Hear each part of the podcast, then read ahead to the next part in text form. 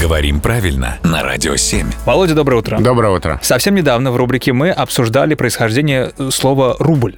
Очень получилась интересная познавательная рубрика, как, впрочем, и всегда, нескромно скажу я. Но тут же поступили сообщения, а почему бы нам не разобрать другие валюты? Вот, скажем, тот же доллар. У него очень интересная история. М, История, которая уводит нас в средневековую Европу. Так, И представь сейчас начало всех фильмов Ага. о средневековой Европе. красивая музыка играет. Красивая музыка, замки, богемия, Так. колдуны, монахи, алхимики и прочее. Представил. Представь город Карловы Вары. Мгм. Там недалеко было такое место, которое называлось Йоахимсталь. Так. Таль по-немецки долина, Иоахим а, и это имя одного из немецких князей, то есть долина Иоахима.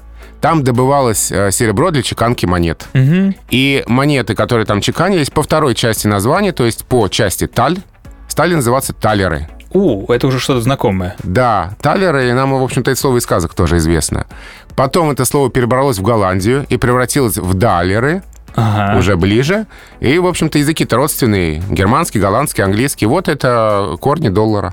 А там уже и канадские доллары, и австралийские и доллары. зимбабвийские. Ой, а вот этого я н- не знал. А еще ведь первая часть этого названия Так. а, тоже дала имя одной денежной единицы. Йохим превратилась в ефимок. И так называли монеты на Руси. Мгм. Получается, русский ефимок и американский доллар — это родственники. Почти одно и то же. Да? Вот бы и сейчас так было. Было бы очень удобно. Спасибо большое, Володя.